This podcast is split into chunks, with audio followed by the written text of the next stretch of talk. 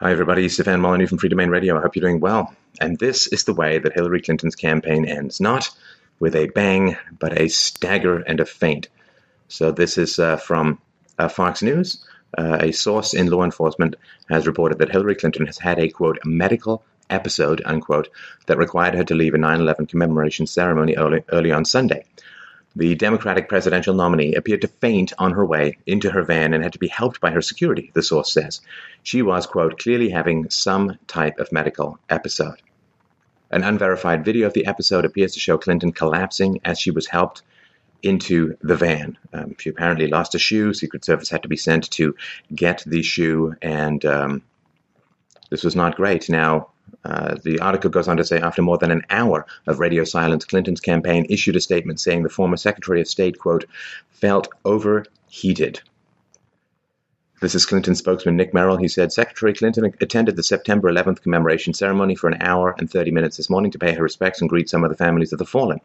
During the ceremony, she felt overheated, so departed to go to her daughter's apartment and is feeling much better.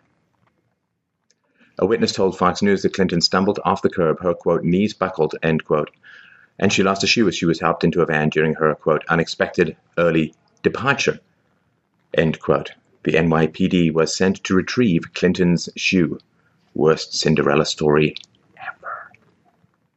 After Clinton left the ceremony, the article states, the reporters following her on the campaign trail were prevented from leaving the media area for a period of time kind of corralled, kind of boxed in.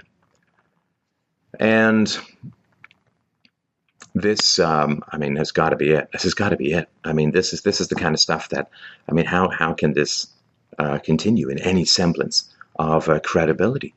And this is it for so many things. I mean, in my view, this is basically it for anybody with an ounce of integrity with regards to the uh, Clinton campaign for the White House in November.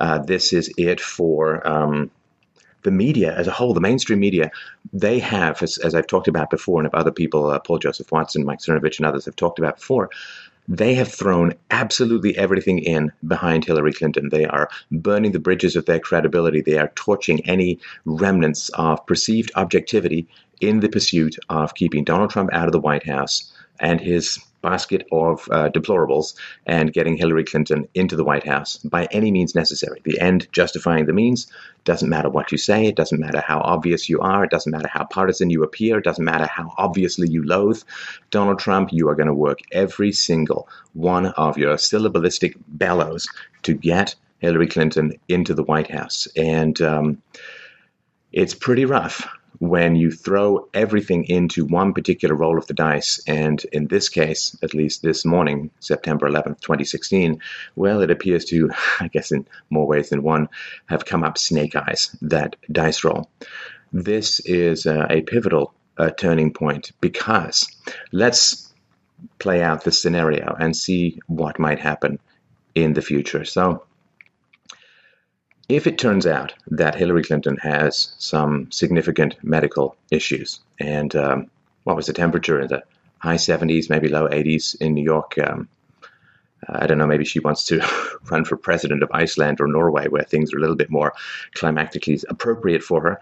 But let's play this out. Let's say that it turns out that there are some significant medical issues that Hillary Clinton is struggling with. I sympathize uh, with those. I sympathize with that. It's a very difficult situation to be in when you have the weight of the entire Democratic uh, apparatus uh, on your shoulders and you may be struggling with health issues.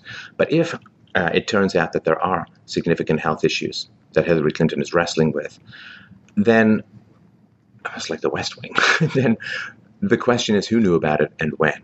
And if people knew about it and didn't say anything about it, and if anyone in the media knew about it and didn't say anything about it, they're done. They are absolutely, completely, and totally done. I don't mean for people who are just going to vote Democratic no matter what. I don't mean for people who just want the continued drip, drip, drip of the government boob milk of taxpayer dollars going down their throat. I'm talking about anybody with, with any semblance of rationality, of objectivity, of skepticism, of basic human thought. They will be done because they will have all participated in this uh, cover up if it turns out that this is the case.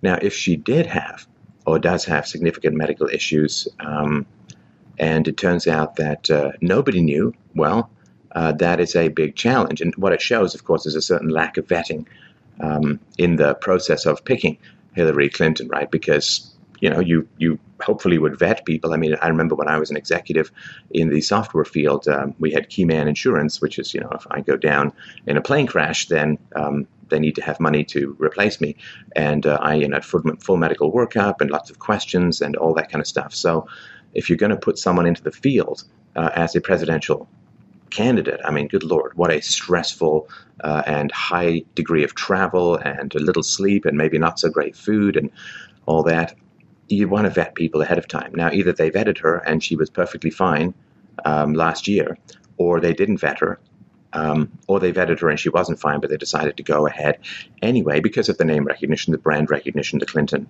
um, juggernaut, so to speak. Okay, so if they didn't vet her, pretty irresponsible. If they vetted her and um, she was perfectly fine last year, despite the concussion that she suffered some years back, which uh, her husband Bill Clinton said it took six months for her to recover from um, and which can lead uh, leave you with with deficits, uh, cognitive and physical. So either they uh, vetted her and found nothing wrong, they vetted her and found something wrong, or they didn't vet her at all.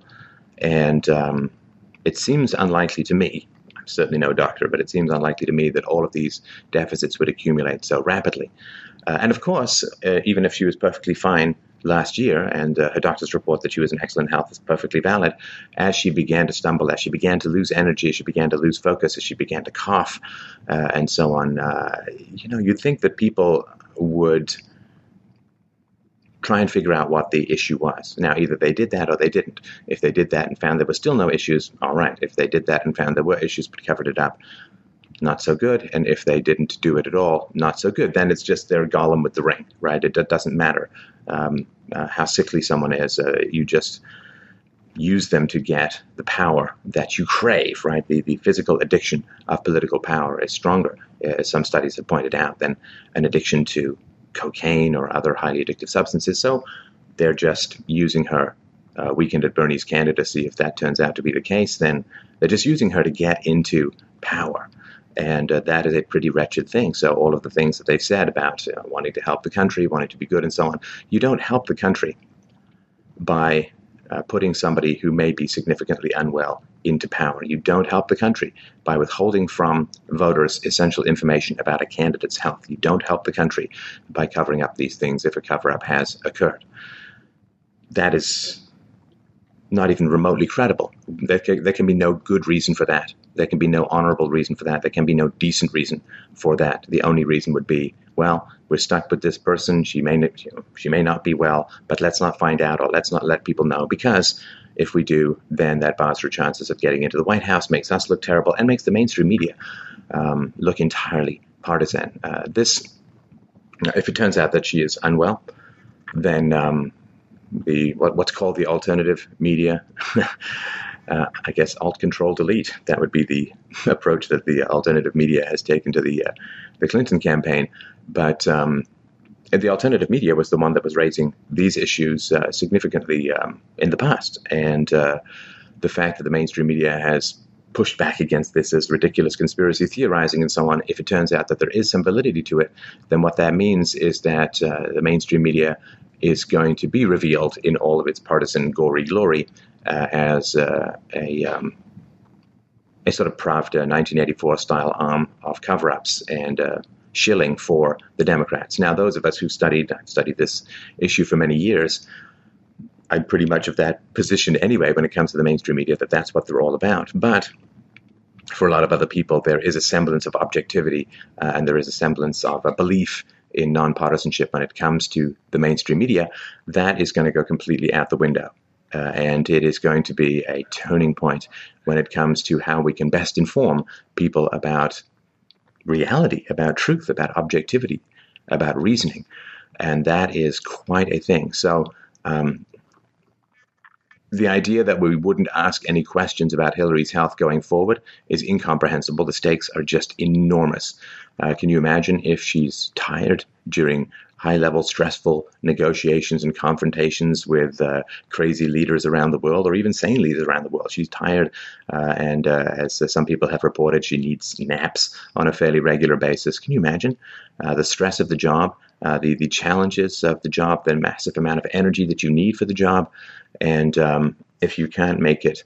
Uh, through a morning ceremony on 9 11, when you know that people are questioning your health, when you know that the cameras are upon you, when you know that any particular uh, fainting spell, any particular um, coughing spell, uh, that that is going to be interpreted as pretty disastrous. Everybody's looking to see if you make a medical stumble. So the stakes are very high. And, you know, I would hope that a woman of Hillary's age would know how to dress appropriately for the weather. You know, my daughter can figure out when she needs a jacket. She's seven. So um, if she doesn't know how to dress appropriately for the weather, um, well, I guess Hillary's judgment has been called into question to some degree, and that would be another example of that. So I think it's a significant uh, turning point. Um, I do think that there, I mean, my personal opinion is that there probably are some issues that are not being talked about. I have no idea, of course, who knows about them. I have no idea if they're real at all. It's just my particular opinion. Uh, and as things move forward, um, this, these questions are going to have to be answered. And these increasingly ridiculous, um, you know, it was allergies when the pollen count was low. It was uh, she felt overheated uh, in in high 70s weather in New York in September. These kinds of explanations are becoming increasingly non-credible, and uh, keeping them up uh, sort of to me it starts to look like that kid with his you know his mouth smeared with chocolate in his hand in the cookie jar saying i didn't have any cookies. What are you talking about? Why, why would you think that? Oh look a squirrel. So I think it is a turning point, and um, it is a turning point in the Clinton campaign. I believe it's a turning point with regards to the mainstream media, and um, soon uh, I think that um, we will end up not with the mainstream media and the alternative media, but we will end up with the media that tells you the truth and the media that doesn't so much tell you the truth. And uh, the old style of media that uh, was the ideal, which was the media that you know digs in and speaks truth to power and opposes false narratives and is skeptical and, and invests in significant invests significant resources into uh, um, digging up the truth uh, against the wishes of those in power. I think that mantle has to some degree, if not to a large degree, passed from the mainstream media to what's called the alternative media. And again, I'll just put those labels out there. Uh, there's the media that's heavily invested in controlling the narrative. And then there's the media that gains its value from digging up and reporting on the actual facts. I will let you decide where you get your information from. I think I've made my case pretty clear. This is Stefan Molyneux for Freedomain Radio. Thank you so much for watching.